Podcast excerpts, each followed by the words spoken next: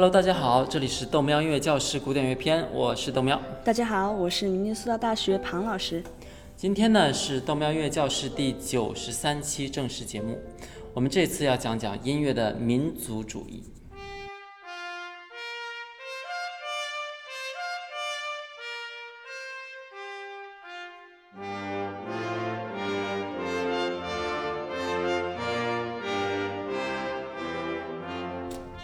在我们这个时代啊，大家见证了音乐的全球化和文化交融。比如庞老师一年要跑到世界各地去举办作品演演奏会啊，还有苹果公司啊、谷歌、Facebook 这种大公司啊，也都开始鼓励用英文来当做世界语言。我们见证了世界范围内经贸联系的加强，比如说中国加入 WTO，啊，欧洲建立欧盟啊，美国也有北美自由贸易区啊，大学里也是这么样子。学生们有的时候上学会去国外学习一两年，或者就在国外学习。除此之外呢，成千上万的人可以在互联网上通过网络学习到各种资源，地球变成了平的，就像我这样。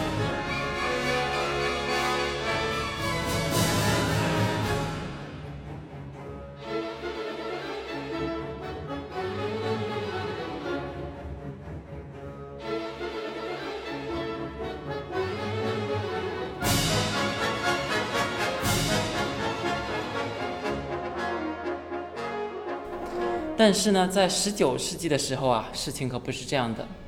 人们都在寻找自己的民族，定义自己的民族的边界。在那个时候啊，有些人被另一些说着不同语言的人压迫的时候，被压迫者就开始意识到，他们其实可以通过民族觉醒来达到自由这个最终目标。这也就是在这种统一的力量的领导下，希腊反抗土耳其。然后，一八二零年建立了自己的国家。说法语的那个比利时呢，在一八三零年从荷兰独立出来。芬兰也在一八六零年从俄国手中独立了。捷克也在一八七零年从说德语的奥地利人手中独立了。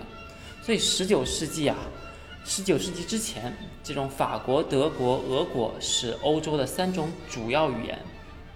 但在这之后，出版商们就开始发布捷克啊、匈牙利呀、挪威呀、芬兰等等等等各种各样各种语种的书。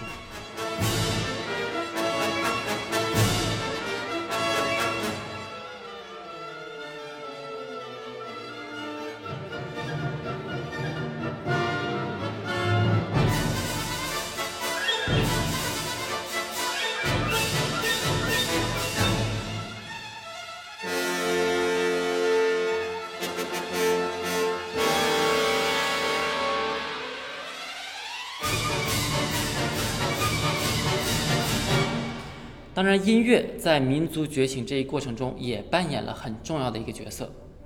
用音乐表现出不同民族的文化，针对不同民族创作出振奋人心的乐曲，我们把这种过程统称为音乐的民族主义过程。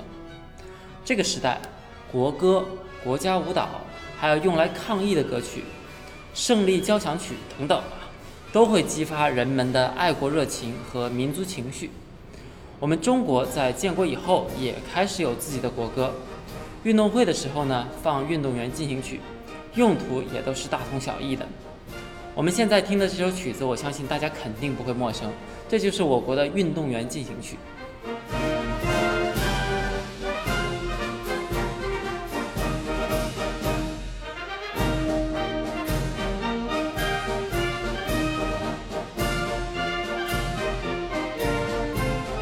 还有就是我们的国歌啊，《义勇军进行曲》。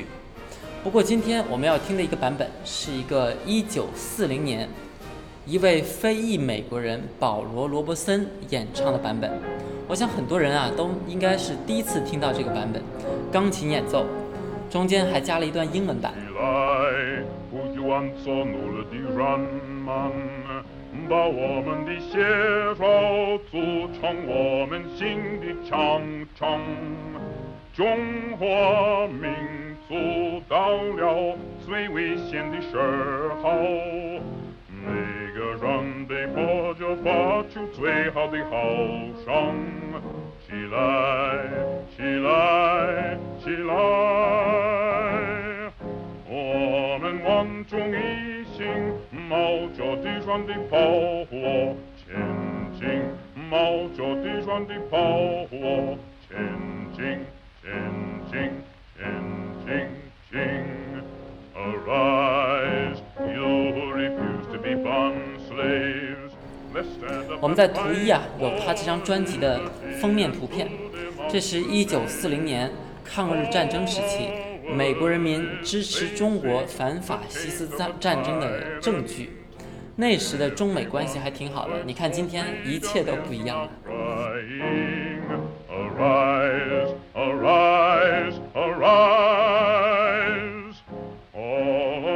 With one heart, with the torch of freedom, march on, with the torch of freedom, march on, march on, march on and on. 起来。至于一个作曲家如何创作一首表达民族国家情感的音乐呢？作曲家们会加入当地比较熟悉的民谣、舞曲或者某些特定的乐器。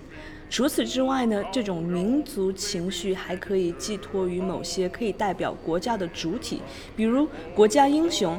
他们可以为某些歌剧的和音乐作为主体，比如《义勇军进行曲》，就是以人民的抗争为主体来表达思想。我们万众一心，冒着地上的炮火前，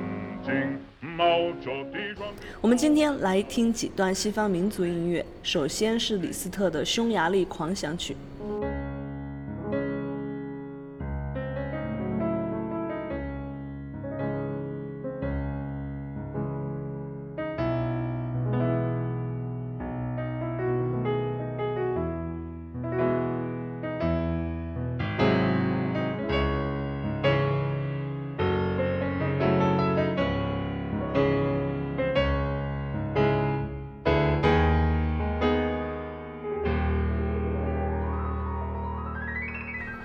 李斯特的《匈牙利狂想曲》一组有十九首，这是其中的第二首。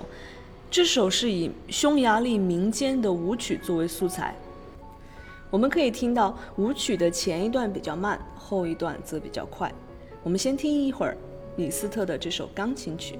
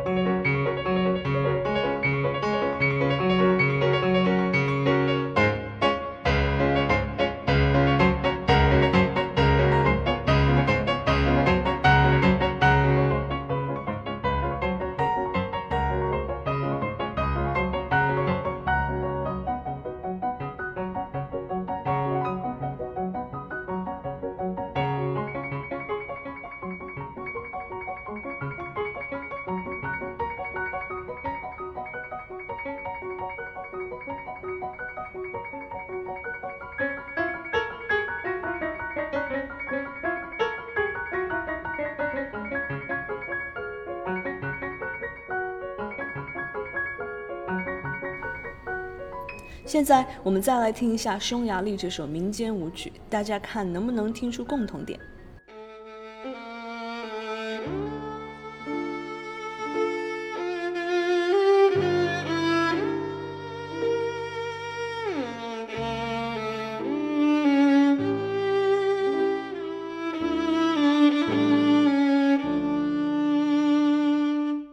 哎，果然很像哎，这两个。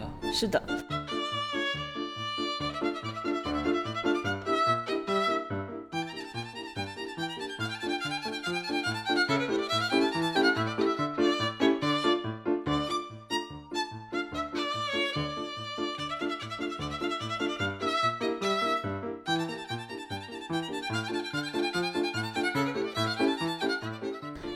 李斯特的音乐，还有很多其他作曲家分别有他们自己的民族主义音乐，比如德沃夏克的斯拉夫舞曲、斯文塔纳的《我的故土》，还有西贝柳斯的《芬兰颂》，数不胜数。这些作曲家都在通过这样的方式来表达自己的人格以及对于国家的感情。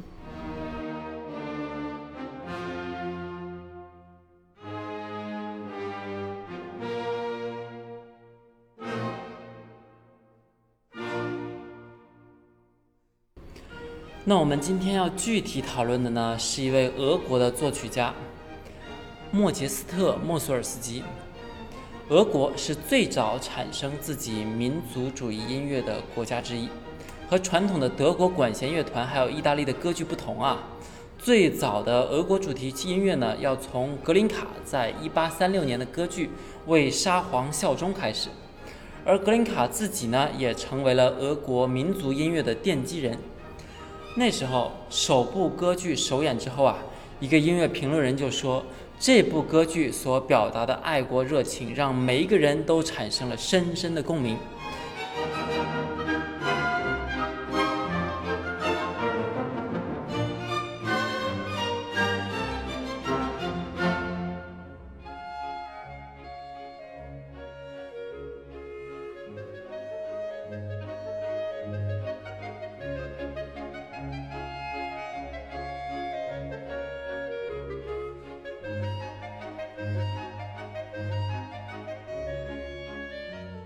后来，格林卡的音乐精神又传递给了一群年轻的音乐家，其中就包括莫索尔斯基。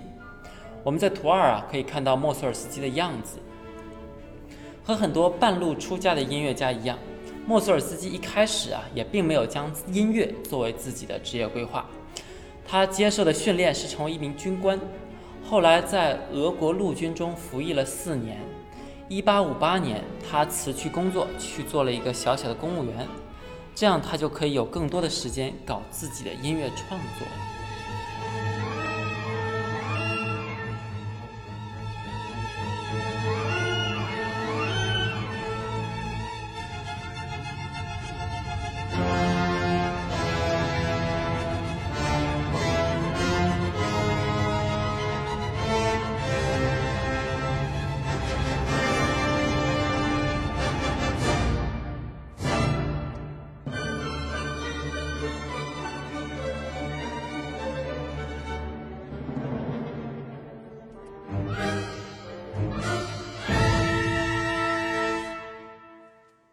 不久之后，他讲到自己一直是一个西方音乐作曲的模仿者，希望得到某种重生，让俄国的普罗大众能在音乐中感受到亲切感。尽管当兵，而且又是一位有着民族情怀的作曲家，但莫索尔斯基呢，一生都充斥着贫困、抑郁，还有酒精依赖。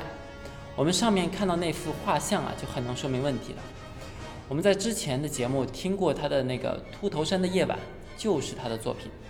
还有就是1874年的图片展览会，也是同一年，他还以16世纪沙皇生活为蓝本，创作了一部歌剧，叫《Boris g o d n o v》，呃，鲍里斯·戈杜诺夫啊。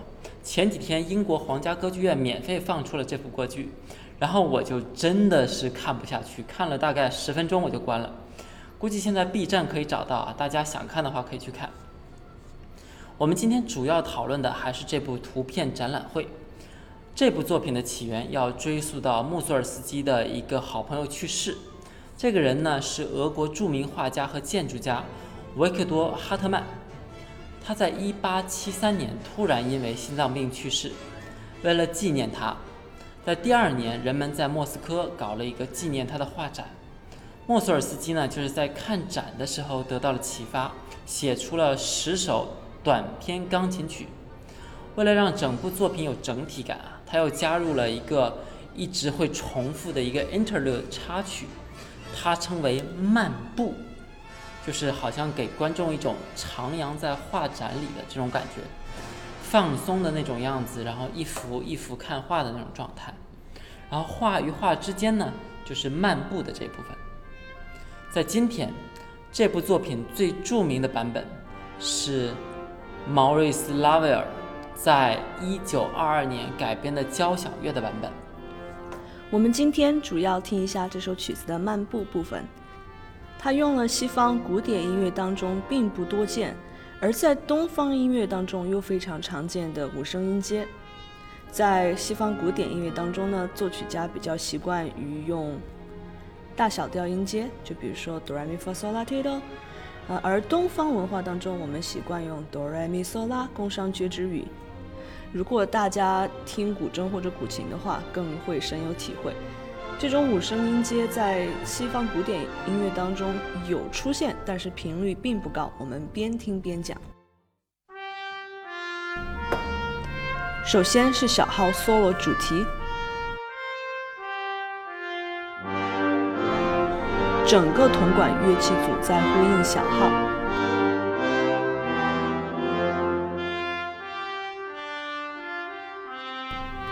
小号和铜管乐团交替进行，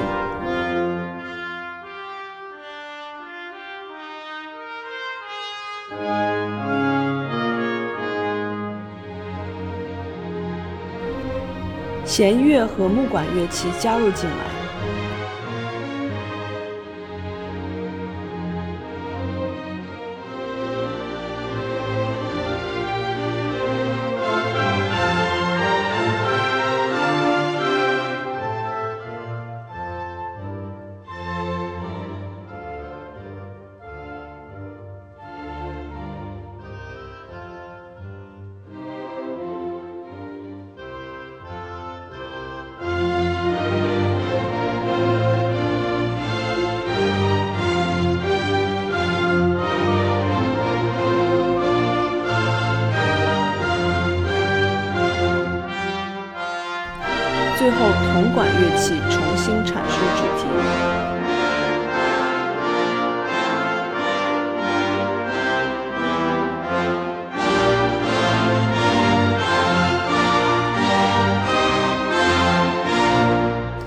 刚我们听到呢，就是漫步这一部分。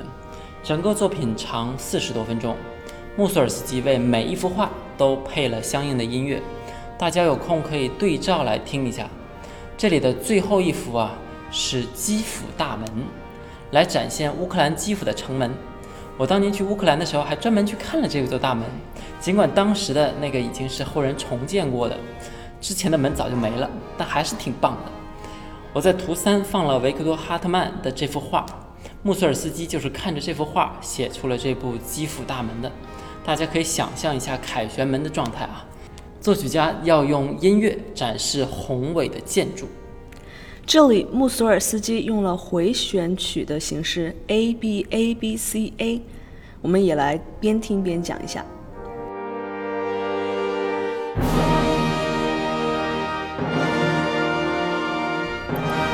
这里是 A 段大门的主题，铜管乐器全部奏响，表现宏伟壮观的大门。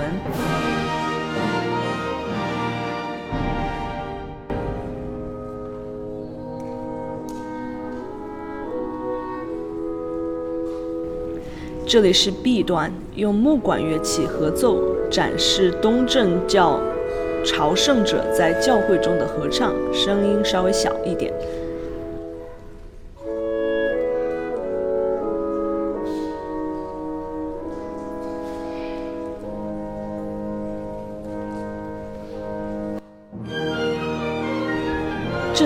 到 A 段，铜管乐器再次回来，弦乐背景。演奏音阶。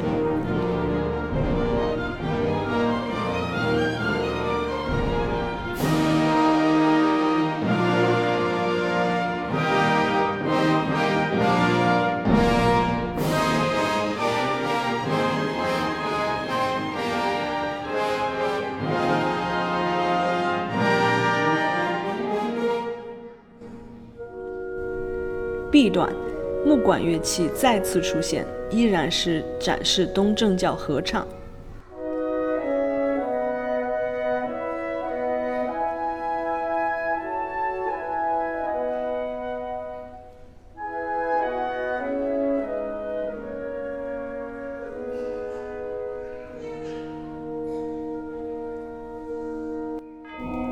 这里是 C 段，教会钟声响起，漫步的主题也响起来了。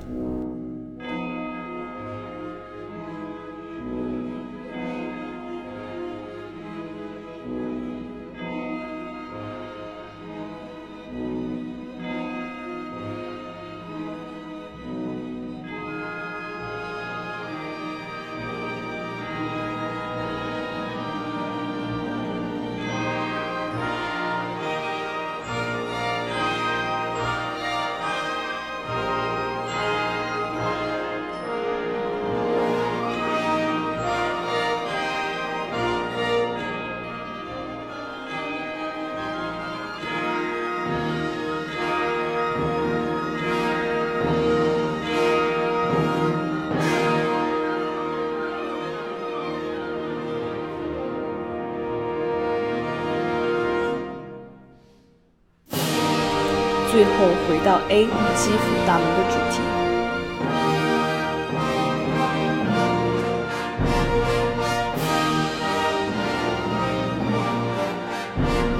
至此，随着激昂的音乐，我们豆苗音乐教室的浪漫主义时期就这么结束了。接下来我们会进入距今更近一点的印象主义，还有现代主义。时间差不多了，如果你想找我们本期的配乐，请到喜马拉雅 FM 个人主页找纯音文件夹，记得加微信号 heavenday 下划线九啊。大家也来微博找我玩，明年四大大学庞燕，我们下一期再见。